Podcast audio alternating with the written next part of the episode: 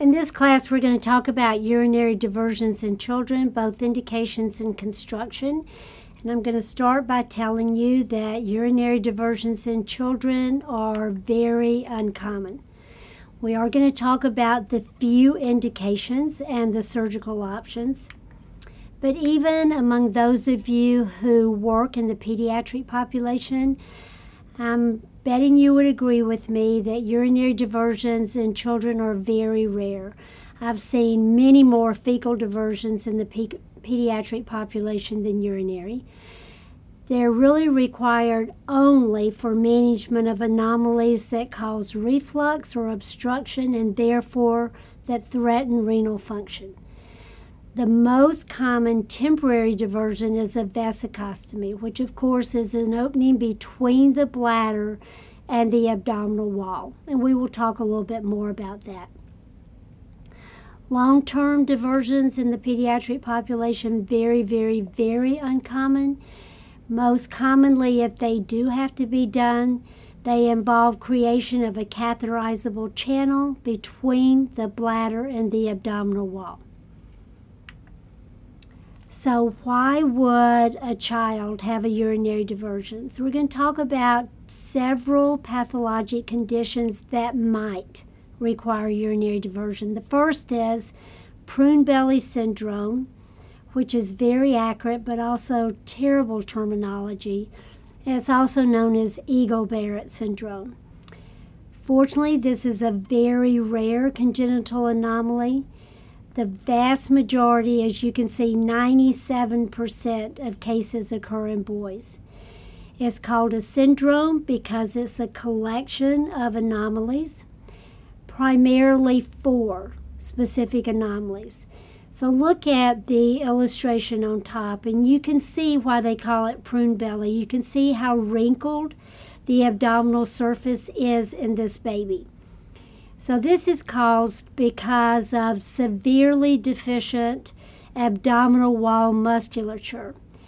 Since you lack the normal abdominal muscles that typically guard the intra-abdominal contents and serve as a barrier between intra-abdominal pressure and the abdominal surface, without that muscular sheath, that muscular guard, any increase in intra-abdominal pressure is exerted directly against the overlying skin and it causes breakdown of the connective tissue components and you get this extensive wrinkling.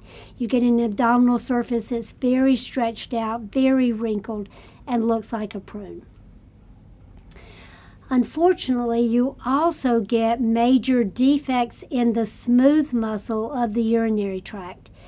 So think about the fact the bladder is smooth muscle, the ureters are smooth muscle, and the collecting components of the kidneys are all smooth muscle. So if there's a tremendous deficiency in the smooth muscle of the urinary tract, then again, all components of the urinary system are prone to, vulnerable to pressure. When pressure rises within the bladder, the bladder just stretches out, becomes very dilated. When pressure is exerted against the ureteral walls, the same thing happens. When pressure is exerted against the collecting ducts, same thing happens. Now let's come back to the bladder. If you have a significant deficiency in the musculature of the bladder wall, instead of the bladder contracting effectively to empty, it contracts weakly. It only partially empties. The bladder distends. There's no muscle, not enough muscle to prevent that. Bladder distends. Then you've got back pressure on the ureters. They distend. Now you've got back pressure on the kidneys, and all the collecting components of the kidney dilate and distend. So you get this very stretched out, abnormal urinary system and you can get significant renal failure. They also have undescended testicles, and they may have associated defects that involve the cardiac system, the GI system, or the musculoskeletal system. But most commonly, it's that stretched out, wrinkled abdominal surface the dilated, distended urinary system, and undescended testicles. Almost always, these babies are diagnosed before birth. It's very obvious on prenatal ultrasounds that the kidneys are distended, that the bladder is distended, that the abdominal wall is stretched out. So, what's the prognosis and what is management? Well, prognosis is variable, it depends on the severity of the defect the severe forms where you have practically no abdominal musculature and where you have massive dilatation of the renal system. Fortunately, that's uncommon because it's almost always fatal. Um, those babies die either because of respiratory failure, they can't clear their own secretions because they have no abdominal muscles. So they die either of respiratory failure or renal failure but severe forms are the least common. Most of these babies have mild to moderate um, forms of prune belly, and they do much better. Most of these kids do well as long as they're diagnosed and treated. So, what does treatment look like? So, you have to look at each component of the syndrome. So, what can you do about the abdominal wall? If you have significant stretching and wrinkling, they can do a plastic procedure to taper and tighten the abdominal wall, an abdominoplasty, just like we do for people who lose large amounts of weight and have wrinkled pendulous skin. We can do the same thing for these babies. We can also put these kids in binders so that they have external support for the abdominal cavity. Many of these kids will need a temporary urinary diversion in order to decompress the ureters and the kidneys, just get the whole system decompressed. And most commonly, what they do is a vesicostomy, where they create the, create the opening between the bladder and the abdominal wall. So now the bladder doesn't have to contract, urine just drains out. Sometimes they'll do a nephrostomy instead, so they'll actually bring the ureter out to the abdominal wall so that urine drains from the kidney through the collecting duct into the ureter and out. Once the urinary system is decompressed to some extent, then they can do surgical remodeling of the urinary system. They identify the components with the strongest musculature they resect redundant components, so they taper the whole system down so that it works more effectively. And then they do orchiopexy for the undescended testicles. So, babies with severe prune belly typically don't survive. Babies with mild to moderate disease usually do, and usually do well if they are treated appropriately. A more common anomaly is spina bifida with myelomeningocele. Now, this is known as a neural tube defect. In the past, it was distressingly common. Now it is less common. We know that development of this anomaly is affected by folic acid levels in the mom at the time of conception. so, across the board, Women of childbearing age have been encouraged to supplement folic acid levels so that this is not a risk for them. As a result, we've seen a marked reduction in the incidence of spina bifida. But obviously, there are other issues at play because even though we pretty consistently supplement folic acid, spina bifida has not been eliminated. So, research is ongoing. So let's talk about what spina bifida and myelomeningocele mean. Spina bifida translates into open spine. So what happens is at one level of the vertebral column, you get failure of closure. So you actually end up with a bony defect where um, the, for, the vertebral bodies fail to close, fail to fuse. When you have a bony defect, then it allows the spinal cord to herniate through that defect. And that's what you see on top. You can see the spinal cord with all the nerve pathways in yellow. You can see it herniating through that defect. Now, when the spinal cord herniates through the defect, of course, all of these nerve pathways get compressed and damaged. And so it's almost like having a congenital spinal cord injury. Also, very common for these kids to have hydrocephalus. So they require a shunt between the brain and typically the abdominal cavity. Now, spina bifida with myelomeningocele, as we said, can occur at any point along the vertebral column. Because you get damage to all of the nerve pathways that come off the cord, you're going to get variable degrees of sensory and motor loss below the level of the lesion.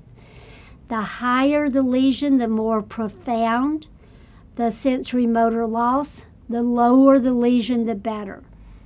So, kids with thoracic level lesions are typically paraplegic, wheelchair bound, in addition to having neurogenic bowel, neurogenic bladder.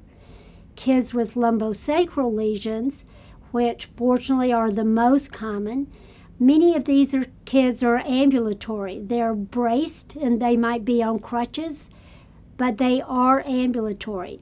I've had some kids um, in our clinic with lumbosacral lesions. They did not require crutches. They were ambulatory just with minor braces. But even the ambulatory kids are going to have bowel and bladder dysfunction because the nerve pathways that control bowel and bladder function exit the cord at the sacral level.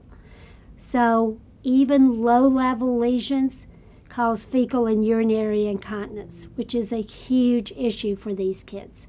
And no matter the level of the lesion, most of these kids will have hydrocephalus and will require shunts. So we just said neurogenic bowel and bladder are typical of all lesions. Kids with thoracolumbar lesions, this is what happens.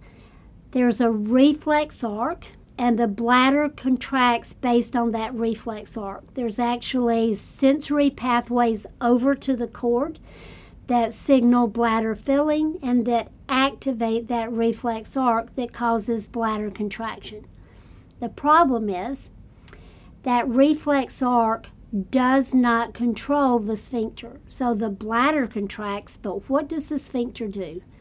Many times the sphincter remains closed, and so the bladder is contracting against a closed sphincter. So, even though it looks like bladder contraction via the reflex arc is a good thing, in actuality, many times it results in reflux and renal damage because the sphincter does not routinely open. So, reflux, impaired emptying, renal failure. What about sacral lesions? Well, the nerve pathways that cause bladder contraction come off the cord at the sacral level. If you have damage to those nerve pathways, you end up with an acontractile bladder, a bladder that just sits and fills, and then you get overflow leakage. Because they're in constant severe retention, they're at risk for recurrent UTIs and again at high risk for renal failure. So, whether this child has a thoracolumbar lesion or a sacral lesion, even though the underlying pathology is different, the end result is the same. All of these kids are at risk for renal failure due to impaired bladder emptying. So, in managing these kids, our focus is on protecting renal function, finding a way to empty the bladder consistently that doesn't put back pressure on the kidneys, doesn't cause reflux, doesn't put the child at risk. Now, we also want to address continence, but continence is a secondary concern. Our primary concern is preservation of renal health. Okay, so now let's talk about management. So these babies are born, as you can see from these illustrations, with an exposed myelomeningocele. So they actually have a visible sac on their back that sac contains the spinal cord and is covered by meninges. Most of these babies are diagnosed um, during the prenatal period, so most of them are delivered by C section to avoid any further disruption or trauma to the spinal cord. As soon as possible after birth, they're taken to surgery. The spinal cord is placed back where it should be. The defect in the back is closed. Now, a trend at present is to do corrective surgery in utero, if at all possible. So, there's actually a number of procedures that can be done using intrauterine surgery. So, what they do is make an incision into the mom's abdominal wall, into the uterine wall. They take the baby out, they do the corrective surgery, they put the baby back, close the uterus, close the mom's abdominal wall, and then allow the baby to continue to term. Now, the advantage of doing the repair as soon as it's diagnosed is that we can hopefully minimize the, le- the amount of damage. Hopefully, we can protect the spinal cord, allow continued development of the spinal cord and the nerve pathways, and minimize sensory and motor loss. That's the goal. In addition to repairing the myelomeningocele either before birth or at the time of birth, they will place a shunt to manage the hydrocephalus again this can be done before birth in many patients. So they can actually place the shunt between the ventricles and the abdominal cavity so that brain development continues normally. They will manage any orthopedic defects and then we'll get PT and OT involved to optimize mobility. Now, what about bowel and bladder management? Well, we're going to start with bladder management. That's our focus right now. So they'll usually do an initial vesicostomy. The advantage of doing that initial vesicostomy is that it allows effective drainage of the bladder. It bypasses the sphincter, so it protects the kidneys. Urine is produced by the kidneys, it is propelled through the ureters into the bladder, and then it empties and you don't get into the issues of a non relaxing sphincter, reflux, and back pressure on the kidneys. So the vesicostomy just buys time for that child to grow, for any other issues to be addressed, and protects the kidneys. Long term, how are we going to manage this bladder? Because the child does not have voluntary control.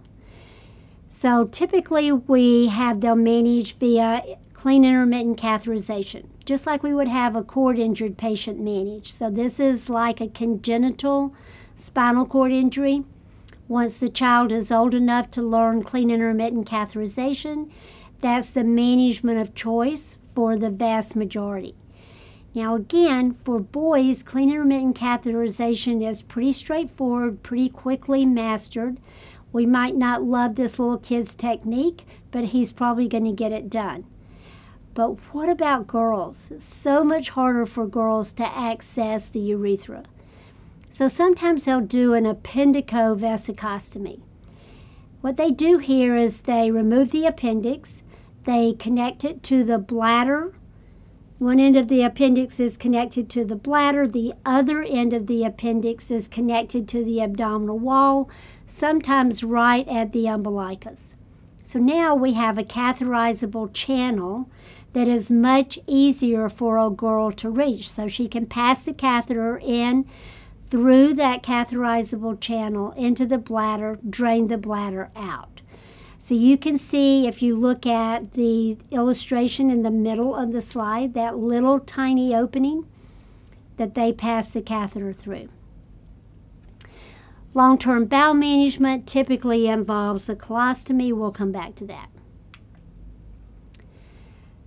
The next defect we're going to talk about, fortunately, is rare. It's bladder exstrophy, and actually, there is a group of defects known as bladder exstrophy epispadias complex. No, you don't have to know that term. But this is a defect that involves the bladder, the urethra, the abdominal wall, and the pelvic bones. So you have to think about normal development and normal development of the bladder and the urethra, they start out as a flat plate. The bladder does not start as a hollow organ, and the urethra does not start as a hollow tube, as a channel. Instead, they start as a flat plate to which the ureters are attached. Urine flows from the kidneys through the ureters out this plate and mixes with amniotic fluid. So, fetal urine is a big part of the amniotic fluid. Then, with normal development, what happens is the bladder closes to form a hollow reservoir. The urethra closes, tubularizes to form a hollow channel. The pelvic bones fuse at the symphysis and the abdominal wall closes. So everything starts open, everything then closes what happens with bladder exstrophy? Something interferes with that sequence of events. So the bladder fails to close. It does not become a reservoir. It does not become a hollow organ. The urethra fails to close. It doesn't form that hollow channel. It's still open. The pelvic bones do not fuse at midline at the symphysis, and the abdominal wall fails to close. So you end up with a defect in the abdominal wall, widely separated pelvic bones, and a flat bladder plate that protrudes through that abdominal wall defect and is visible at the abdominal surface. Because development of the genitalia uh, is occurring at the same time as development of the lower urinary tract, it's very common to see some abnormalities involving the genitalia in addition to bladder exstrophy. This is one of those anomalies that looks absolutely overwhelming to the parents and to anyone who doesn't know exactly what it is they're seeing. Because here's this red thing sitting on the baby's belly, and you're telling me that's their bladder? How are we ever going to get this fixed? But actually, the goal is to take this infant to surgery as soon as possible. If we can take them within just a couple of days after surgery, the bones are much more pliable. It's much easier to do the repair. So, what we want to do, we want to take that bladder plate, we want to close it so that it forms a hollow reservoir. We want to take the urethra, we want to pull that together so that it forms a hollow channel. We want to pull the pelvic bones together at the symphysis, and then we want to close the defect in the abdominal wall. Until we can take that baby back to surgery and do this very complicated repair, we want to keep the bladder tissue moist and protected.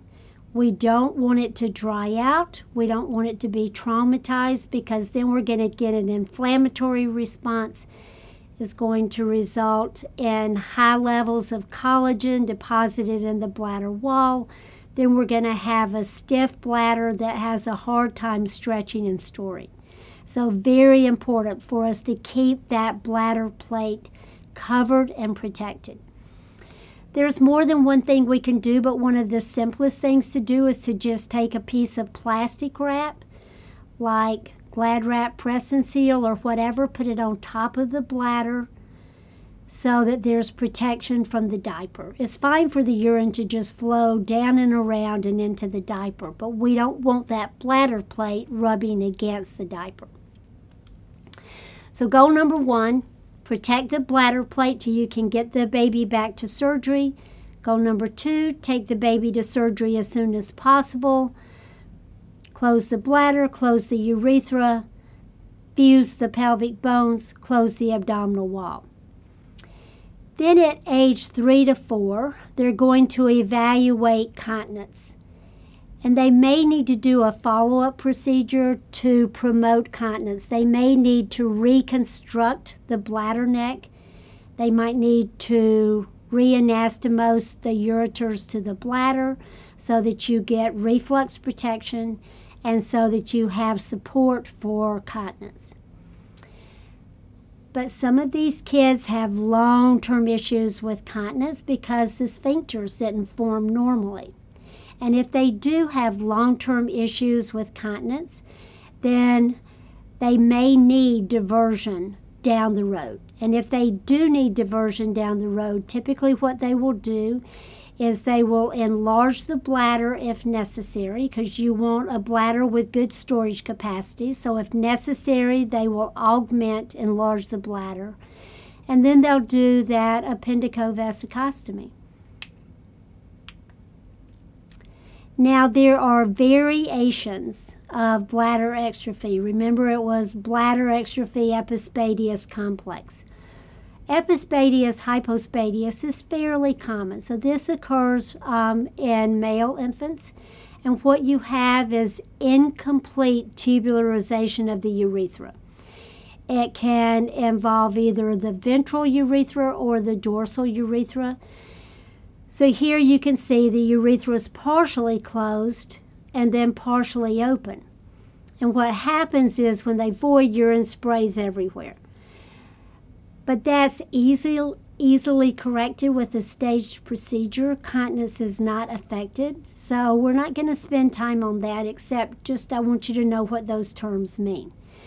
Cloacal exstrophy is a devastating anomaly because it involves the GI, GU, and reproductive systems.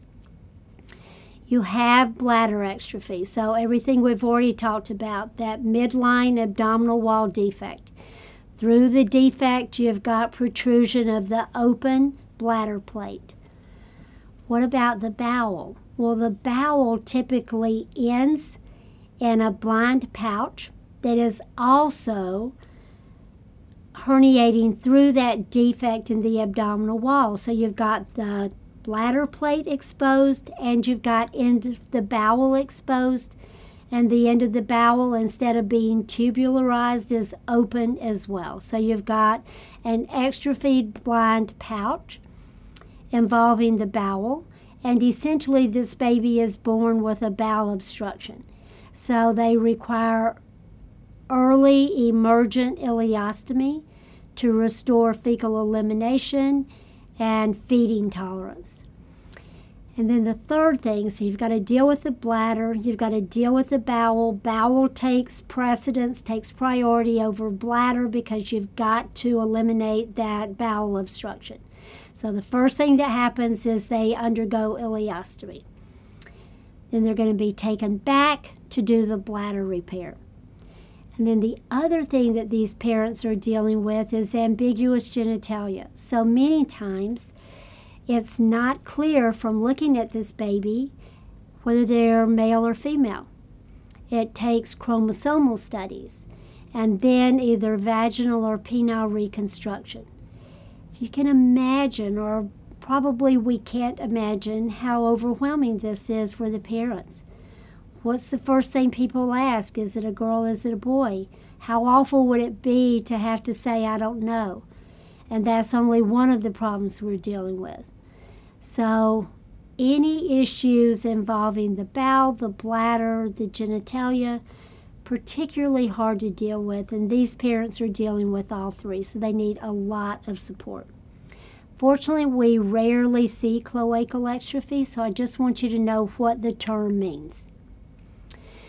Now, we said that vesicostomy is the most common temporary diversion in children. It's a very simple diversion. So you want to be aware of what a vesicostomy is and the basics of vesicostomy management. It's basically an opening between the bladder and the abdominal wall. I call it a buttonhole type stoma because essentially they make an incision, they line the layers up, and then they suture the bladder and the abdominal wall together, so you end up with a little slit opening in the abdominal wall, and urine drains through that slit opening. So you look at a buttonhole and you're like, yes, I get what you're saying. That's what a vesicostomy is like. Vesicostomy is usually done only in children and only on a temporary basis. It's easy to do vesicostomy in a child because the bladder is an abdominal organ. So you can just make a little incision, line the bladder up, sew the two together. It would be very hard to do vesicostomy in an adult because in an adult the bladder is a pelvic organ.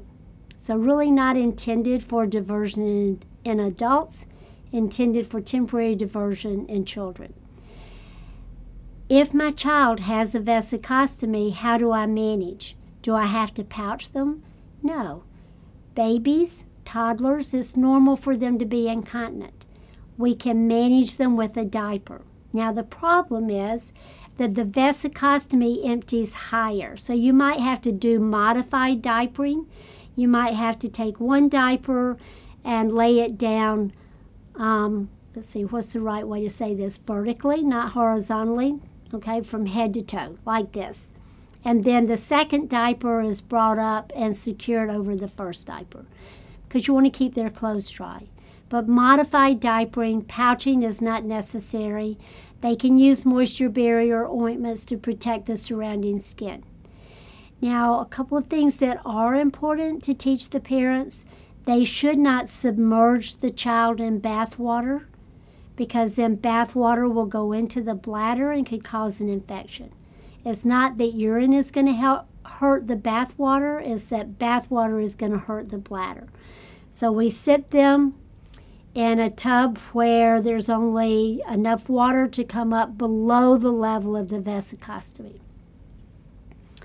What about swimming?